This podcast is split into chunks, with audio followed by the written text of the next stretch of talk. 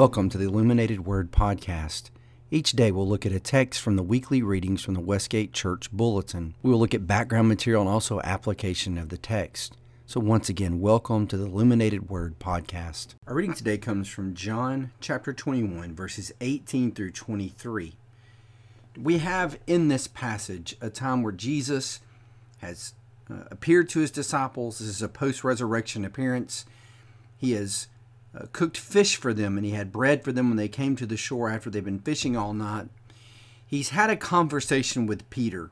He's asked Peter three times, Do you love me? If you remember, Peter denied Christ three different times. So Jesus asked him three different times, Do you love me? So Peter has, in some sense, been reinstated by Christ. There's this sense of forgiveness, a sense of Peter coming to grips with what his sin was really all about.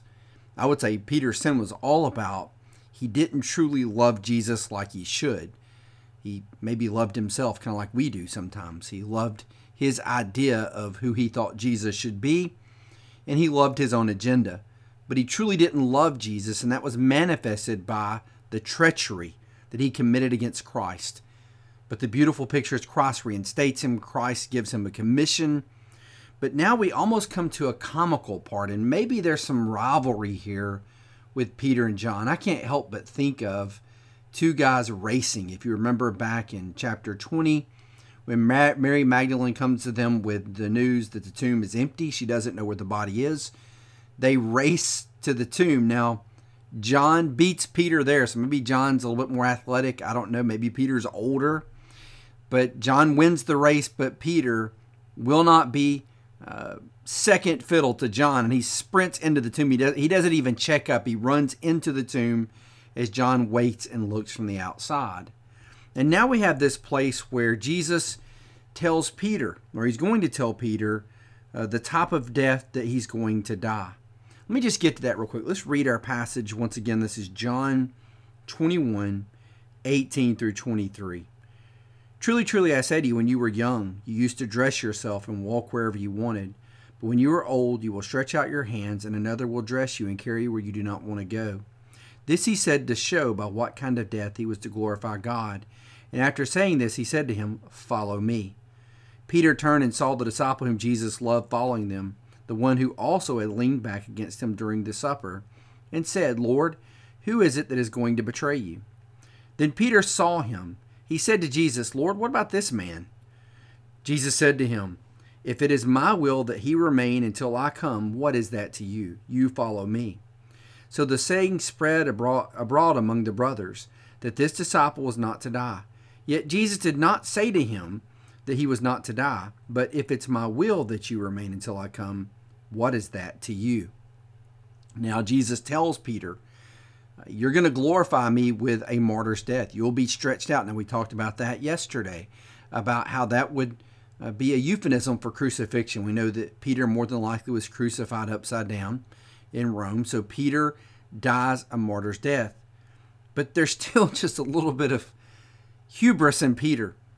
Uh, he's not all the all the way there yet. And so he sees John and he says, Okay, I may be dying a martyr's death. What about this guy? What's going to happen to John? So maybe I'm reading too much into this, but I find it almost comedic, uh, this question to Peter. And Jesus answers him with a very strong emphatic. Um, you could actually paraphrase the words of Jesus to Peter.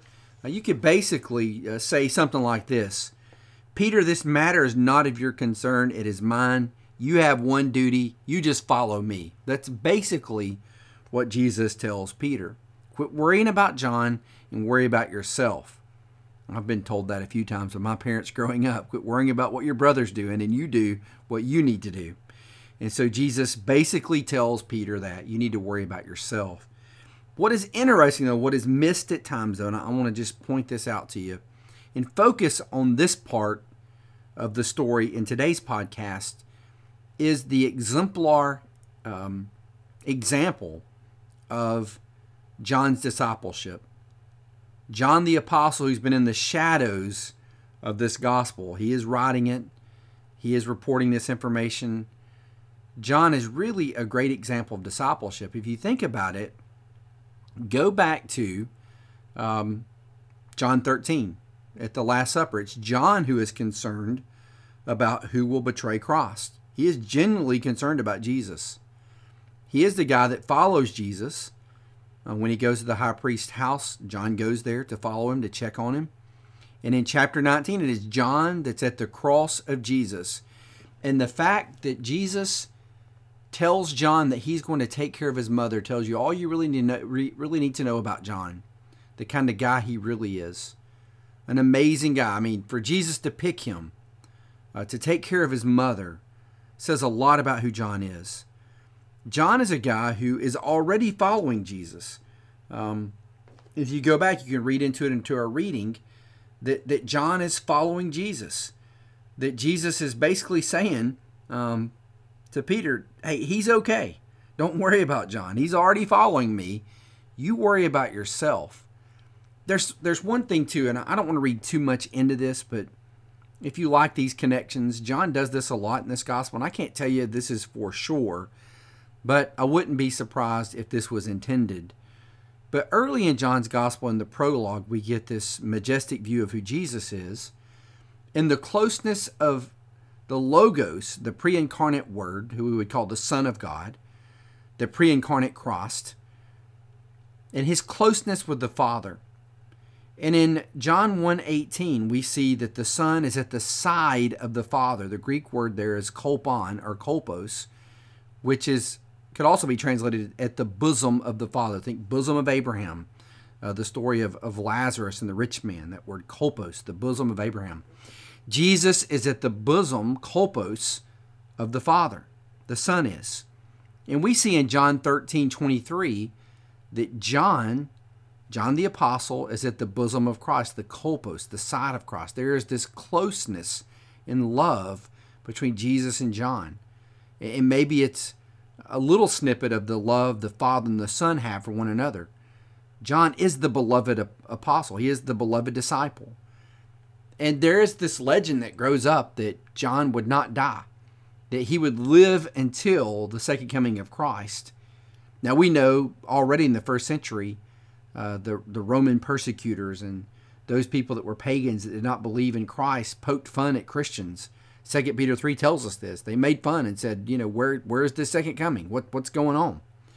And so this could be used against the Christians. Imagine if you're in that Johannine community, uh, you've you've been a follower of John. Maybe John was your teacher, and there's this belief that that goes back to this gospel tradition that Jesus said that John would not die until he returned. I mean, that was this legend that was growing. Jesus really didn't say that, uh, but this legend grows up, just like legends grow up today, that somehow John would live until Christ returned. So these followers of John, as they're seeing John age and get older, they may be getting excited, going, "The Lord's going to return." Imagine the scandal that they experience. The Lord does not return, and, and John dies, and they're thinking, "Okay, well, maybe this isn't true."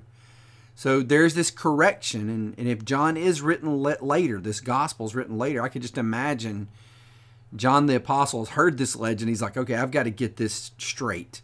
Um, so I'm going to put this in here to, to make it straight. This really did happen, but I want to straighten out the record that Jesus did not say, I'm going to live until the second coming. So there's, there, there's this legend. But today, I just want you to think about the character of John.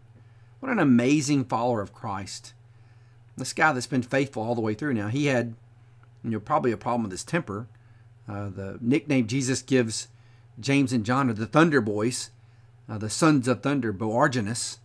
Uh, maybe it reflects their, you know, tempestuousness. That there's times they want to rain fire down on people. Uh, but this is a guy that Jesus really loved. Maybe he's younger. We don't really know for sure. But there's some indications that Peter could be the oldest of the, the 12 followers of Christ. Maybe John's one of the younger ones. It seems like he's young at times uh, when you kind of read into the passages, but just think of someone that Jesus really loves. John's a humble follower. John really does care about Jesus. He does. He's there when nobody else is. He's going to take care of his mother. Church history and legend says that John took Mary to Ephesus and uh, that she died there in Ephesus. There's uh, what's called the Feast of the Dormition that's still celebrated in the Eastern Orthodox Church to this day, where uh, Mary died. Now there's debate. Uh, Roman Catholics claim that Mary was assumed into heaven, kind of like Elijah was. Um, but Orthodox Christians say that she died there in Ephesus. In church history, uh, many would say that she died uh, in the care of John. So he kept the charge that Jesus gave him at the cross. What a wonderful guy. Well, we're out of time today, and I, I hope the Gospel of John has been a blessing to you. This is our last podcast on John. Kind of sad to say it, uh, but we're going to pick up next week, of course, with our psalm on Monday. Uh, but we're going to look at some teachings of the Apostle Paul. Next week, we're going to look at the role of the law, the law of Moses. Um, what is that all about? And we're going to look at a whole seven week series on Romans 8. So we're going to take all of our podcasts through the book of Romans. I don't know if we'll get all the way through the book of Romans, but we'll get a big chunk of Romans. So if you like the book of Romans, bat down the hatches because it's coming next week. Um, we'll study there together in that that really awesome book. So hope you're you're having a great week. Hope you have a great weekend and you're blessed. Uh, love to see you back on Monday.